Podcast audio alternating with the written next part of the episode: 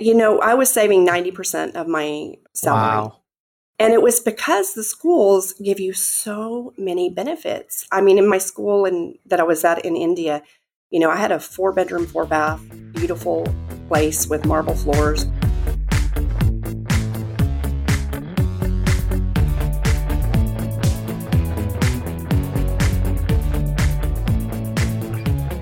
Welcome to The FI Show, where you get a behind the scenes look into financial independence. Here's your host, Cody and Justin.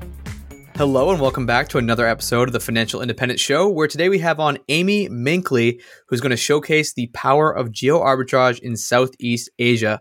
But before we get into her story, let me check in my co host, Justin. What is going on, man? Hey, Cody. Yeah, getting off of uh, a week and weekend of a, a lot of little free things. You know, a lot of times people kind of hate on the W 2 jobs, but one nice thing is when you're getting to go out and eat at some really nice restaurants, get some cool experiences on the company dime. And so we just went to Las Vegas for a few days um, for like a leaders kickoff. So that was pretty fun. And then also living in a city like Austin means that there's always something going on. And South by Southwest just kicked off. And so there's all kind of cool events um, going on. Honestly, it's like hard to keep up with. Like I literally need some kind of crazy spreadsheet. But so one of the things we did was going down one of the free South by events where they had, you know, live music, food, all that sort of stuff, good artists. And it was all around the Austin FC uh, MLS team got kind of kick off and people were winning like season tickets and that sort of thing. But just across the city, so many venues, so many free pop ups, so many good artists, like, and then a lot of artists that I'm sure kind of like the next big thing that are doing these South by Southwest shows. But that's just another one of those things that I think it's overlooked when we talk about higher cost of living cities is the fact that you know you're always going to be closer to an airport. People are going to want to come visit you. There's going to be free events. So there are things that offset the higher costs that come in the form of either a mortgage or rent but that's what i did. So i got to ask i'm sure longtime listeners will want to know is the house ready for airbnb? And did you airbnb it out for this south by southwest this year not quite. So it's like very, very, very close. Like it's we're putting the finishing touches on, uh, or we put the finishing touches on, like from a decoration standpoint. We're putting the listing together, and it's extremely close. So no, we d- we did not get it on there for South by Southwest, but it's it's coming. We're we kind of like realized that there was a few things that still weren't quite ready, and we're just like, you know what? The grand scheme of things, the money's not going to change the world, and it's better to not start this thing off with some kind of bad reviews. So we're not quite there yet, but we'll get there. We're going to get there soon. Fair enough. Yeah, I'm looking forward to it. So for me, I actually just flew into Denver yesterday. We're going to be spending two weeks in Winter Park. My shoulder is healing up nicely. I bought a shoulder brace. I'm going to be really careful, just riding down the greens and stuff, and not doing anything crazy, not doing jumps in the park, not hitting boxes, not hitting rails, not going on woods trails, just having a good old, good old fashioned snowboarding day. So glad I was able to get to this point. I just have to be careful so I don't have an update next week about how I like rehurt my shoulder. So that's the first thing. Second thing, finally got all my business taxes together for those who are business owners. You know that tax day comes a little bit earlier, a month earlier for us on March 15th. So finally got all my business stuff squared away and looking forward to St. Patrick's Day this weekend. Got some fun stuff planned. We actually have a pretty decent sized crew out here in Winter Park. A bunch of people flew in from the East Coast, so we have like this huge house, a bunch of people staying over. I think it's a total of 14 or 15 people. So we're going to have some huge St. Patrick's Day celebration. Might be wearing some crazy green costumes going down the mountain. But yeah, man, excited for these next couple of weeks of skiing. But that's enough about us, Justin. Let's talk about our guest for today, Amy Minkley. So, a lot of times, if you've been listening to the show for a while, you've definitely heard an episode or two, or Justin and I have mentioned geo arbitrage, just the power of living somewhere cheaper, earning dollars somewhere else. That could be within the United States. You know, you could be earning money in a Boston or New York or LA, and then living in like Ohio or Kansas or Arkansas or Mississippi. And there's just this huge gap between what you can earn and what you can spend. But you can take that a level further and do what Amy Minkley did. And you'll hear exactly how she did that in this story. She was an ESL teacher, which means English as a second language. And she slowly starts to build that savings rate up from like 30 to 50 to 80 to 90% for multiple years in a row because she's earning US dollars. She's living in super low cost of living areas and when you put those two things together and you have someone who knows what they're doing, who understands personal finances, who kind of understands the tenets of financial independence and all the things we talk about on this podcast, it is truly amazing to see how fast Amy's money compounds and how quickly she's able to reach financial independence. Yeah, I really loved Amy's story because it's got like elements of both things that a lot of people can really relate to, is, and then also things that are maybe not everyone has done. It's like fairly out there things, like things that are kind of pushing the envelope where she's living, like you said, in these other countries for years on end and getting these insane savings rates. But yet, you know, she didn't start some kind of crazy business. She did things that were really accessible to most of us as far as like a career path or, or a way of living. It's just most people don't actually pull the trigger. Most people end up staying kind of between the lines and living in a more typical fashion where maybe they're living closer to where all their family and friends are from and they're you know they're in that same house for multiple years and the kind of the white picket fence story so i think this is a cool story where it's nothing really out there as far as it's not something that anyone could recreate but it is something out there in the in the sense that she went out and made some decisions that most people never end up making and it led to a really awesome outcome in this episode, we'll also talk a lot about a retreat that Amy put together. Unfortunately, that one is sold out, but you can find all those links to kind of keep up with Amy and look for the next retreat that could be coming soon at thefishow.com slash Minkley. That's the fishow.com slash M-I-N-K-L-E-Y. Take it away, Amy. Probably my most pivotal memory was when I was 12. I grew up in a house where we had plenty of money. My father was an attorney they had a happy marriage. And then my father left and found another woman and did the midlife crisis thing when I was 12. And suddenly we didn't have much money. So he said he couldn't pay child support. And so my mom and I were really struggling. Yeah, she had to go back to college. We had to sell our family home. We had to move across to a new state. And so that was pretty traumatic for me. And because my father wasn't in the picture, my mother was needing some emotional support. And so I knew a lot of her money struggles. And so my experience at that age was money can be there and then overnight it can disappear. And from that, I really learned how to be a good saver. So it had a lot of blessings, but it also created some trauma too. I mean, I've since healed my relationship with my father. He's a wonderful man. He just went through a heart issue and went through some issues around that time it was a blessing in some ways because I learned how to be a good saver. I learned how to buy my first car. I had to pay my way through college, pay my rent. There was quite a long period of time there where he wasn't providing financially. So it was a great experience for me. And it also caused me to be an excessive saver. so it also didn't serve me in some ways too. I've held on to that scarcity mindset for a long time and I'm still working on clearing it and developing a more healthy relationship to money it did help me to save. And, you know, I got out of undergrad debt free, paying for it myself. It took me five years. And I paid for, you know, grad school too. I did have some debt from grad school, but I paid it off pretty quickly. So it served me in many, many ways. Learn how to save from an early age and have a little bit of a scarcity mindset. But now I'm trying to develop a healthier relationship with money. Yeah, I can certainly resonate with the scarcity mindset and understanding how that feels. And it is a blessing and a curse. It's a great superpower to get you started. And at a certain point in your journey, it's always tough, but it's generally kind of necessary to figure out how to overcome that. But I'm kind of curious, like going through all that when you're 12, getting a different frame mindset around money. What did that do for you thinking about like what you want to do with the rest of your life? Like I know obviously you're only 12 and so maybe right mm-hmm. at that moment you're not starting to have those thoughts, but like how does that start to influence the way you wanted to build your life? Like what you thought you were going to be, the lifestyle you thought you wanted to live? Great question. I think for me, I always wanted financial security. And so, not at 12, but later, you know, I knew I loved teaching. And when I started teaching, and that was the direction I wanted to go, and I knew that teachers don't make much money in the US.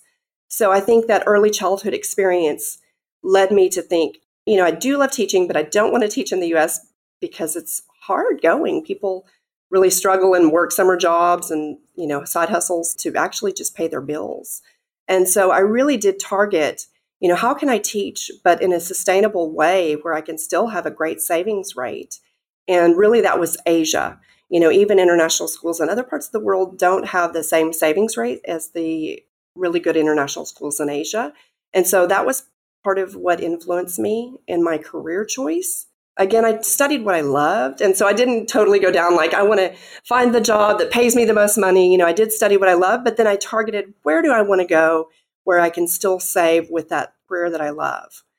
I think subconsciously, it did cause me to have a lack of trust in relationships and men for many years. And so I was single for a long time. And I had to kind of heal that relationship to know that, you know, what happened to me as a child would not happen to me as an adult necessarily. I wasn't going to be walked, you know, I had the experience of feeling like I was abandoned or walked out on, but, you know, to develop a new relationship with men and trust that I could be in a happy relationship. So there was some conscious and also subconscious. Did you word it as choices, Justin, or how did you word it? You know, how did it affect my life? I can't remember exactly the way you worded it. I was thinking about like how did that kind of affect the outlook that you had and yeah and maybe some of the choices that you would make and some of the expectations you were setting and kind of the what you're wanting to achieve like you know for some people it does do that where you want to like make sure I will never be in a bad financial standpoint again. And it does mm-hmm. take them down a path of like absolute money over everything. Some people, mm-hmm. that situation could obviously make them maybe uh, appreciate how quickly life can change and decide that they want to go down a path that's really like more fulfilling and not worried so much about money. People can kind of take that same situation, go right. two different ways with it. And I was just kind of curious which way that led you. Yeah, it definitely led me to be a very good saver. I remember debating like, going to the grocery store, choosing all the cheapest things, you know, thinking about I mean, I lived in the cheapest apartments in university. I worked two jobs. I took five years. I worked the summers full time. In high school, too, I was working two jobs.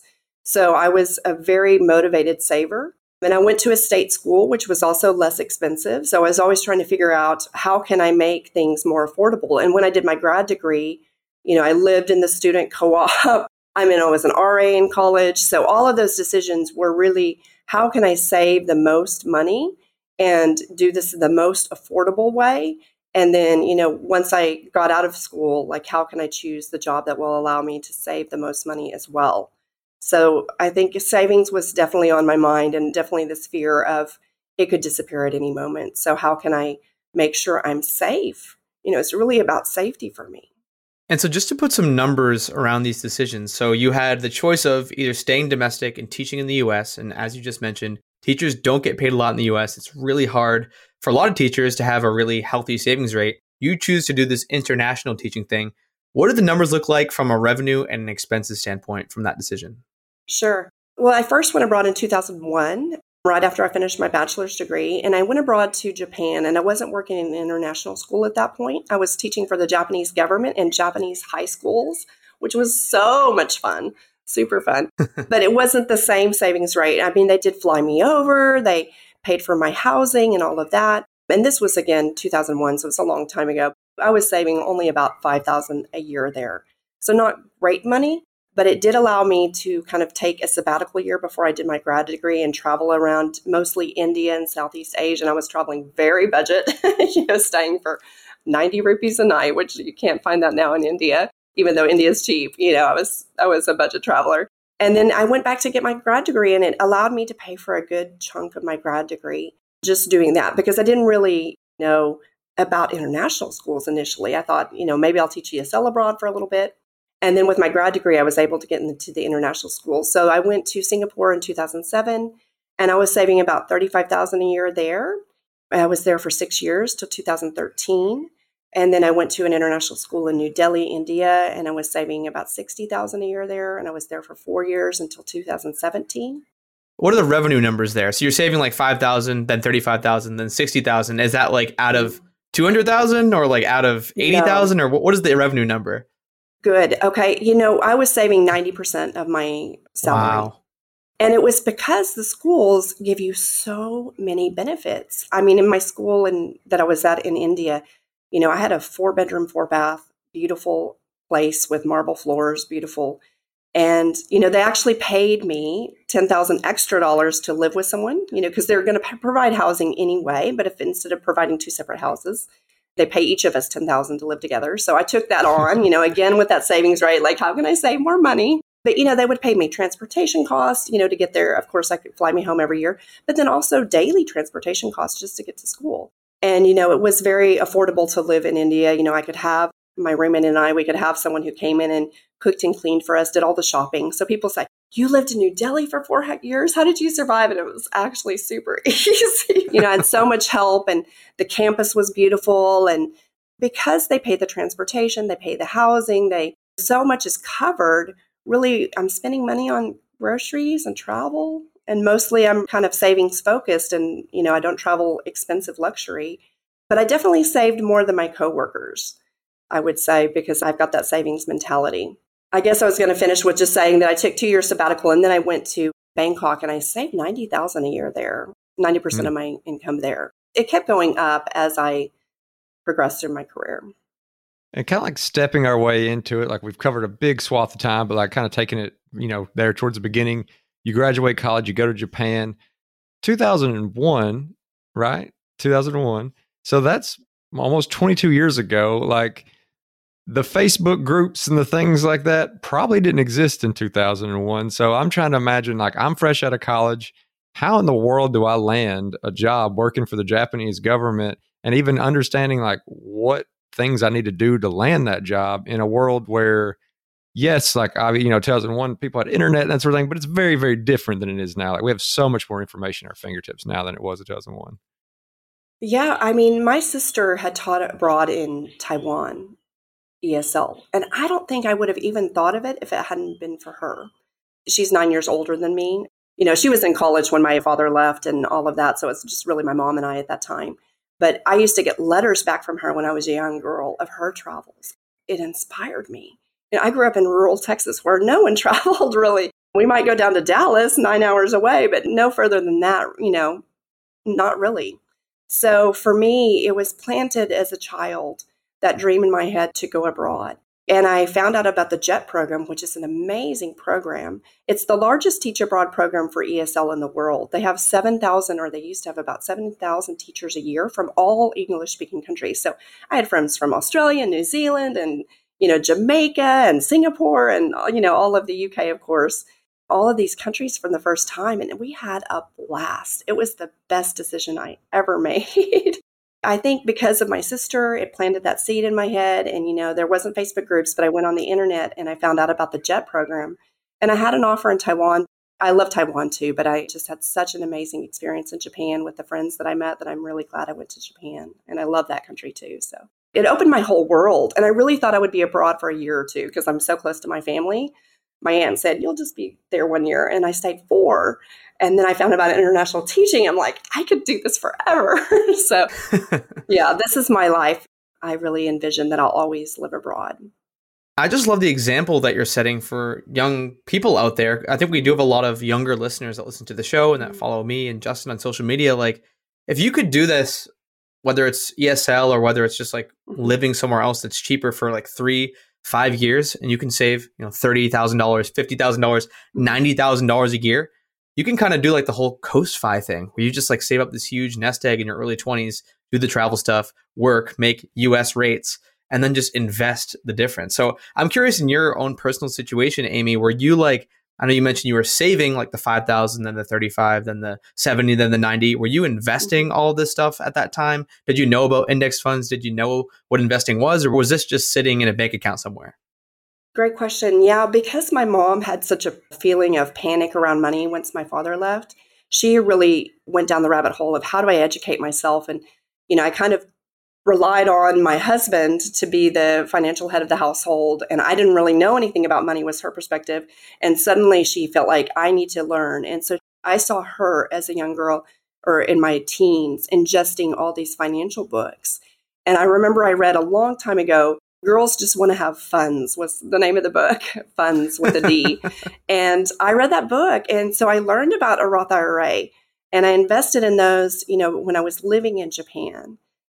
And so, yeah, seeing my mom go through that educational piece really taught me that I need to educate myself. I was doing target date funds back then. You know, I didn't really know what to do, but I'll just do an index fund, like a target date fund. And that's what I was doing at the time. And then there were some years, you know, when I was in grad school when I wasn't investing. Once I got the job again, I was focused on how can I save and invest it. But I was always doing low cost index funds. I didn't ever get into property and I wish I would have, but I didn't really know about how to do that from abroad and didn't really know the market in the US so much. And it's also complicated to invest abroad at that time I didn't have the knowledge to do that.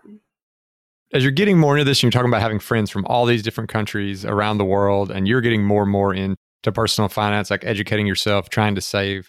I don't even know if that's something that would have come up, but like, were you having conversations with people from other countries? Did you notice like a difference in maybe the culture around like saving or saving for retirement versus what you were used to seeing in the States? We'll be right back after a quick word from one of our sponsors. Today's sponsor is one I use on a daily basis in my company, Gold City Ventures. That is the sound of a sale in your Shopify store. But did you know that Shopify now also powers in person selling? Shopify POS is your command center for your retail store or small business. Accept payments, manage inventory, they have everything. Shopify brings together your in person and online sales business into one source of truth, one dashboard, everything in one place. You know exactly what's going on. And now they have all these customization options. They have plug and play tools that you can integrate with Instagram or TikTok or wherever. You can take your payments by phone or by tablet. Shopify makes it easy. Plus, if you have any questions, their support team is there to help you. I know we have a lot of entrepreneurs in this audience, and Shopify POS just breaks down that barrier to accepting payments with your business. Sign up for a $1 per month trial period at shopify.com slash show, all lowercase. That's shopify.com slash show to take your retail business to the next level today. Shopify.com slash show. Now back to the show. Great question. I don't know that I discussed it that much with people. But my close friends, I did. And I know some of my close friends I helped along the way. Like one of my great friends that you met, Justin, at Camp FI um, Southwest Chelsea. I got her to invest in the Roth IRA and taught her about that. So some of my close friends I did talk to about investing. But other people from other countries, I don't know that we talked about it that much. I mean, to be honest, I think I was a secret saver and a little embarrassed. I am frugal. I think I had a little shame around that. So I kind of hid it a little bit, right? Like, I don't want people to think I'm cheap, right? So, like, how can I be strategic and spend money in smart ways? And I had a lot of great, amazing adventures. I guess I would say, you know, when I lived in Singapore, one thing that kind of shocked me was that we made great money there, but how quickly actually a lot of other teachers didn't really save you know, because it was all about living the high life, going out to the champagne brunches, you know, buying the. Singapore is a very wealthy country. It's very much about like some people like the, the name brand bags, and the name brand shoes. And so I was kind of like a little surprised, like coming from graduate school in Oregon, where everybody's a little bit more cost conscious, like to Singapore, where it's like, how can we, you know, live this like high life? Sometimes people would invite me to their champagne brunch, and I, I was too frugal to think, I don't want to spend $120 on one meal. So I did notice that. And those were people from different, you know, obviously I worked with a lot of people from other English speaking countries in Singapore. So to kind of piggyback off Justin's question, it is kind of hard to do this whole fire thing without a community, in my opinion, anyway. Like, not many people are just saving $60,000 just because. Most people at least got introduced to the idea of like early retirement or financial independence or one of these things. How long were you kind of operating in a silo where you were just holding on to those frugal roots, saving as much as you possibly can before you were introduced to something like the financial independence movement, or maybe it was Dave Ramsey, or I'm not sure exactly what your foray was into like a personal finance community. A long time. like, and it felt really lonely. And that's why, you know, I'm so excited to create an event in my part of the world because there's nothing going on over here as far as that goes. I mean, there's small little meetups, you know, people get together, have a beer. But as far as a multi day conference, there's nothing in Australia and Asia. So, yeah, a long time. So, I didn't discover the fire movement until 2019. And it was after taking two years off and living this dream life in Bali and getting scared again like, I've spent all this money in two years. I haven't had any money going in. I need to go back to work and going back to work in Bangkok and really being unhappy, even though I loved teaching in the past, like I had seen what my dream life looked like. And that's when I really went, you know, down the internet rabbit hole searching for like, how can I create my dream life in Bali? Live where I want to live because there's not a good international school that pays well in Bali. And I don't really want to be tied to the school schedule anymore. And I had trouble balancing in that career. So, like, how can I have more time freedom?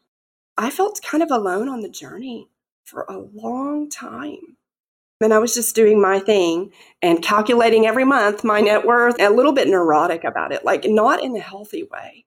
You know, I was on my spreadsheet, I was tracking everything, but it wasn't always a good thing either. So, you know, how can I now I'm trying to find out like how can I find balance between being financially responsible and also allowing myself to spend on things that bring me joy and not being so having that fear-based story anymore. This was a life raft. It was like, thank goodness. It's a super tough balance. I think a lot of people in this community struggle with. I mean, like it's again, it's a superpower when you're needing to accumulate but then when it's time to flip that switch to start enjoying, and maybe flipping a switch is probably the wrong way of thinking about it. Like being able to do it along the way is obviously like I think what everybody strives to be. But a lot of people end up kind of doing the just pedal to the metal on the saving. And then it's all of a sudden you're expecting you're just going to be able to flip some switch and start enjoying it. And it, most people's brains just don't work that way. Like once you've conditioned yourself for 10, 20 years to live a certain way and to think a certain way, it's kind of hard to flip that switch and just to start enjoying it. Like it feels like it's not fun when you're spending money, even if it's on something fun, because all you're thinking about is your balance dropping. You're not thinking about the fun thing that you're getting to do. So I definitely really like empathize with what you're saying there. But as somebody who has lived across all these different countries, and I think some of those countries are ones that are like stereotypically a country people think about for like a geo arbitrage, like somewhere they could go and really make their dollar go a long way. Are there any like little sample stories or things you'd like to share with the listeners about like just how far their money could go in one of these countries and like maybe a life that they're living that doesn't seem as exciting in you know a fringe metropolitan area in the midwest where they could take that same salary that they're spending in omaha and go to bali and what that lifestyle difference could look like. Yes the lifestyle here you know i've traveled a lot and i love you know i try to geo arbitrage in a lot of different places and also traveled in South America and Central America and Europe a bit. But I feel like the lifestyle I can get in Asia is phenomenal. And so I absolutely love in Bali in particular and Thailand as well. I just got back from Thailand yesterday.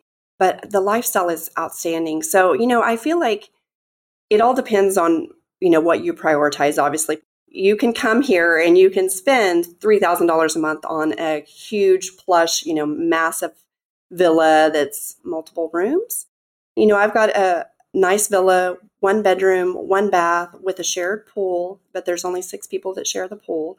And it's 400 a month, you know, and then my partner and I split that. So, you know, it's 200 a month for my portion, but it's got a bathtub, you know, it's plenty for us.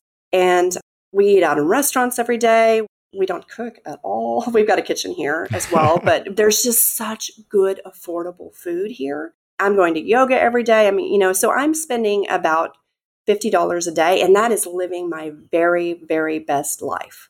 Going to yoga, eating out all the time, getting massages twice a week, you know, at least three hours a week.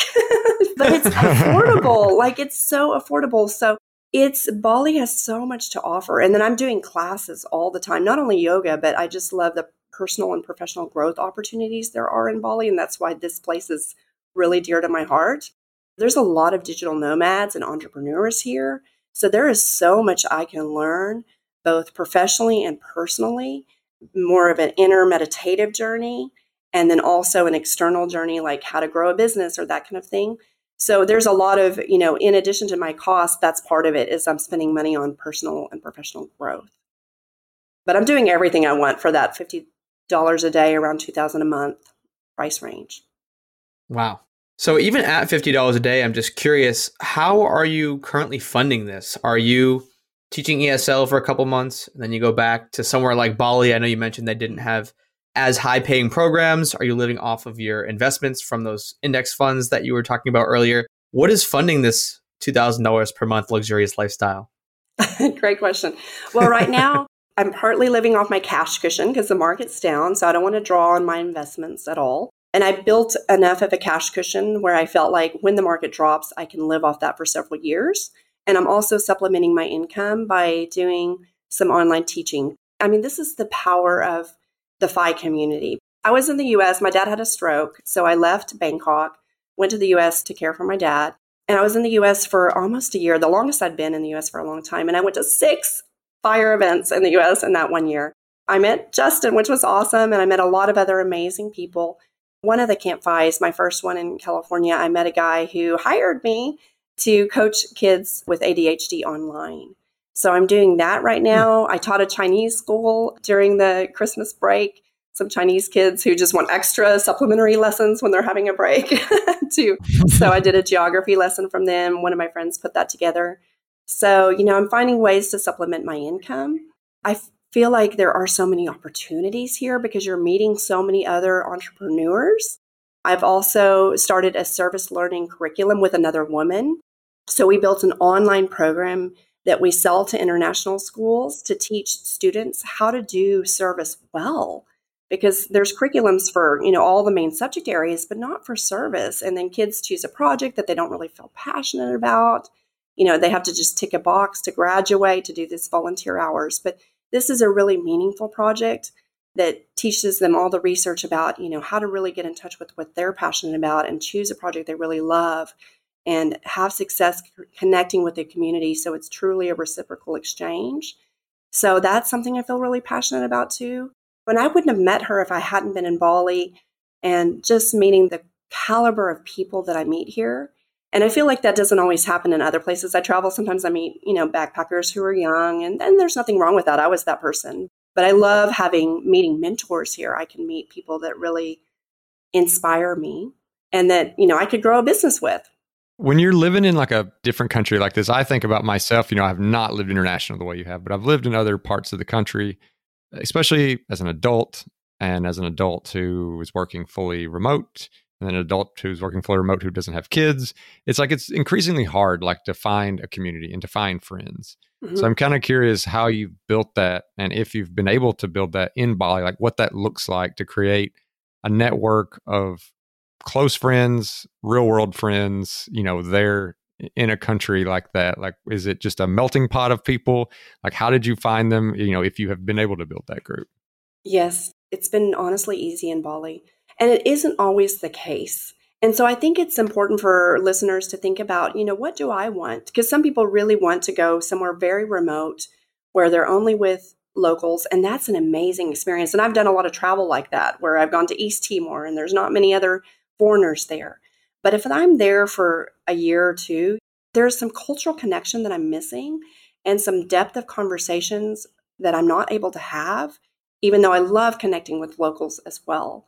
The Balinese people are beautiful people, so I love the local connection here as well. And I've got Balinese friends. In Bali, I found it very easy to make friends because there are so many entrepreneurs, digital nomads here.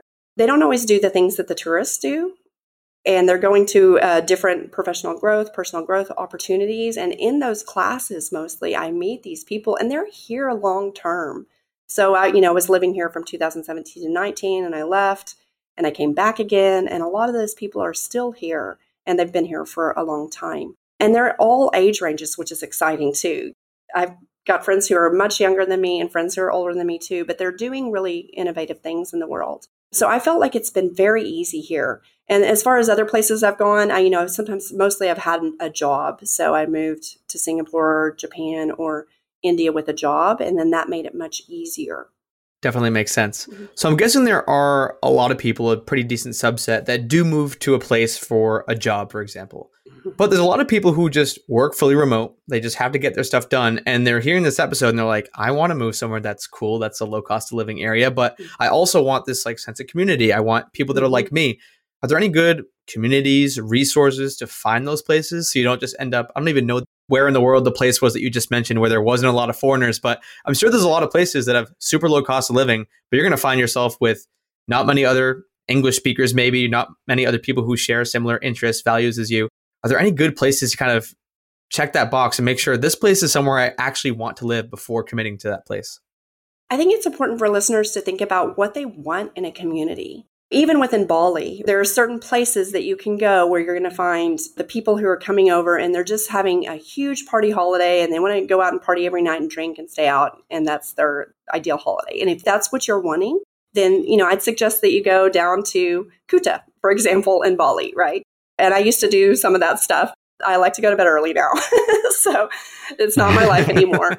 you know, I'm interested in personal and professional growth. And so I live in Ubud in Bali, and that's really where the people that I'm interested in are living, you know? And that's where the community is formed around that. If listeners think about, you know, I really want to do surfing and I really want to get into a surfing community, then I think if they research around the world, you know, digital nomads surfing, and then they can find those communities that will have the right mix of people that are similar to them that will really nourish them.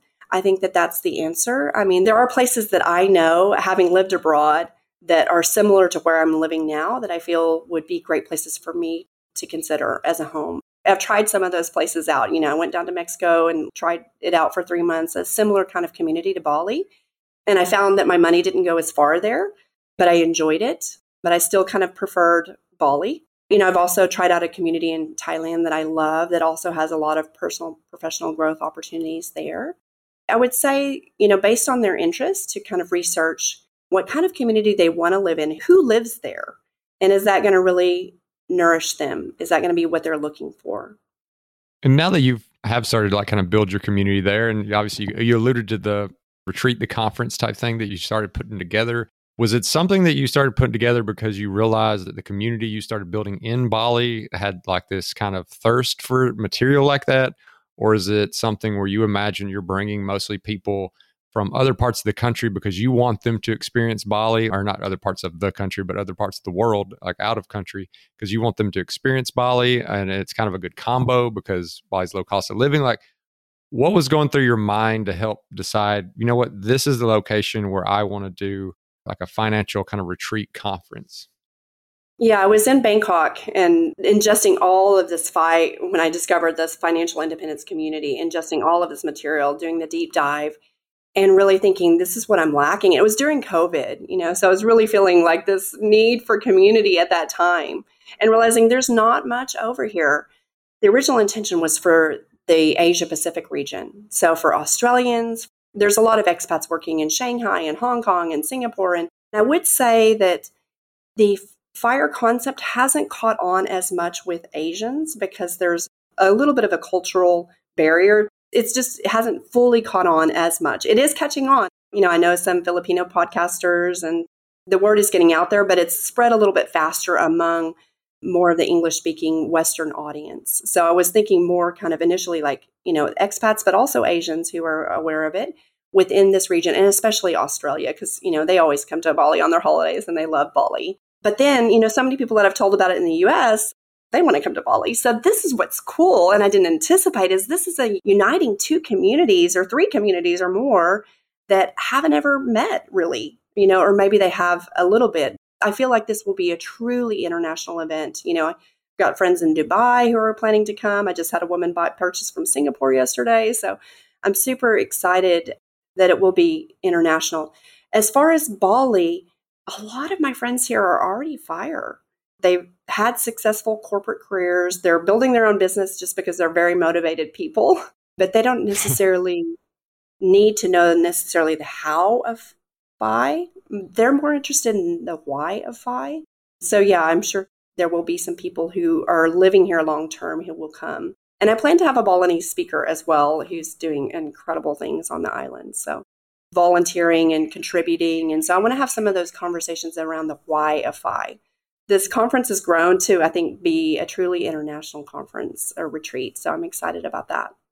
So, digging into the why versus how. So, is the conference mostly going to be centered around like finding your purpose, like maybe building a life of passion during your working years instead of waiting until you hit FI and then like building this quote unquote dream life afterward? Or just what's kind of the general gist of the conference? It sounds like it's not like here's the best way to make more money with side hustles. This is the best mm-hmm. way to like level up in your career and make more money. This is the best way to, you know, save on these really intricate expenses on from a tactical point of view. It sounds like it's more of the why, like why are we doing this? But hoping you can kind of expand on that. Yes, it will be a balance of both, you know, for sure. We won't get super into the weeds as far as US tax codes or Roth IRAs or that kind of thing. It could happen in a breakout session but the main speakers will not be talking about the nuts and bolts of US investing because we've got an audience members from other places. But in the breakout sessions, there would be space for that for sure. But yes, we could, I mean, easily talk about side hustles, business building, because, you know, even real estate, you know, there are some differences there. But I do believe that the principles are the same. You know, index fund investing, the principles are the same. The particular index fund that they invest in or the brokerage firm, that may be slightly different country by country. I feel like the how principles are very similar. So we will get into some of the how and we will be talking about that. And I'm also very interested in the why. I feel like that is really what moves me personally is how can I give back more? What is my legacy? How do I really want to be intentional about my life? Because I feel like, from my own perspective, I was so much focused on this scarcity deprivation mindset, like save, save, save, save, save, save. And then, you know, really thinking about how can I loosen those reins around money mindset a little bit and give back more. Also, my time as well, you know, give back as a contribution of my time. It'll be a big mix of both, but I am very interested in the why. I'm still meeting with speakers and figuring those pieces out. So it partly will be I'm choosing speakers to have a variety from different countries, different backgrounds, and different topics that they're going to talk about so that we participants will get a variety when they're there. And I think, you know, one thing we can do with some of the time we have left, obviously at the end, we'll ask you for like some links and stuff where people can go like dive through it, but just kind of walking us through what this conference is going to look like. Like, how many days are we talking? Like, people going to be staying in the same place? Like, are there going to be other activities? Just give us the full rundown of what this event's going to look like. Sure. I'm so excited. I mean, I love Bali and I cannot wait to welcome people here. I have a history of always kind of organizing events and gathering people together and met friends in Thailand and kind of loved showcasing Thailand to them. But I can't wait to bring people to Bali and showcase Bali. So, yeah, it's five days. I've limited it to 40 people. So it's going to be an intimate group. We're really going to get to know each other during that time. We're going to be, you know, having probably five speakers. And we are going to be doing excursions as well. We're going to go see the rice paddies, do water temple blessings, have lunch with volcano views. We're going to go to some cultural dances in the evening. We're going to go to the monkey forest, you know, so we'll be doing some excursions and events during the retreat, which will be really fun because Bali is the place that really captured my heart. Like I didn't really feel like I had a home until I landed in this place and really saw what it was like to live here. I visited a lot as a tourist, but once I moved here, and I really want to show that to listeners or to participants who come, what a wonderful island and magical place it is. So it's a mix of both of financial education, but just a lot of community time. And what I found so valuable about these events is, you know, my time sitting at the pool and doing the fun activities that we did at Camp FI, Justin, where we, you know, walked around and we went down to Wimberley downtown, remember that? And went down to the river. And I enjoyed those conversations because I learned a lot from the speakers, but I learned just as much from the other participants. I feel like participants are going to get a lot of value, not only from the speakers, but also from all the excursions that we do and connecting with the Balinese people and the Balinese culture and the other participants on the course as well. And then I've got some post retreat activities, sign, you know, that people can also stay on for. So I recommend if people want to come, that they come for as long as they can, you know, not just a week or two weeks, but a month. And some people are already signed up to do that. They've told me that I'm going to come for a month and really check it out and try on this geo arbitrage life. So after the retreat, you know, some people have to fly back to their home country and they've got jobs or whatever. Some people will leave, but for those who can stay longer, we're going to go down to the beach. You know, we're going to do some boat trips. We're going to have some excursions as well post retreat. So if people are flying from further away, then they can feel like they're not just coming for the five day retreat, that there's all these other activities they can enjoy and they can sink in with a smaller group, you know, in a deeper way after the retreat as well. Is there a certain type of person that you're hoping to attract with this retreat? Is it those who are in the middle of their journey to FI, those who are just getting started, those who have already achieved FI? Is it for entrepreneurs and side hustlers only? Is it for those working in corporate jobs, those interested in geo arbitrage? Just kind of curious what mix of people are going to be there. Great. I would love to have a variety of people at this point, to be honest, transparent with you, I've sold 40% of tickets, and most of the tickets have gone to Americans. And that's because they know me. so it's a little easier to sell to people you know. And I would love to create a very diverse audience, you know, from all over the world. And for us to have those many conversations, well, what's it like in Dubai and what's it like in Australia? And tell me about Singapore. And that would be ultimately what I would hope for. And I think, you know, I've got some Australian podcasts lined up. And so I think that, you know, this is going to happen, but it just takes a little bit more time. But yeah, I think people are going to be in all different places on their financial journey, you know, just learning about FI to fully fired. Quite a few of the people who've bought tickets, you know, they're already retired. So they're coming over, they're young and they want to travel and so they're interested in that. But I know we're going to get people more regionally who may have just discovered FI and people from the US who are new to FI too. So, you know, people fly on miles and once they get to Bali, I've tried to make the event very accessible for people so that it, it feels uh, very affordable and the value is definitely there. So I feel we'll, we'll get people all through their financial journey. And I really hope for diversity. What I'm really hoping for is people who are very supportive.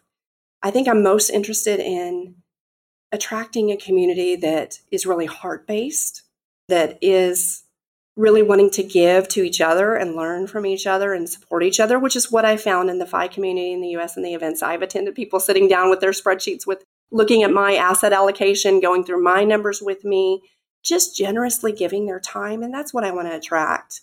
You know, people who are willing to like talk and share and help each other. Like we rise together in this FI journey by supporting and motivating each other.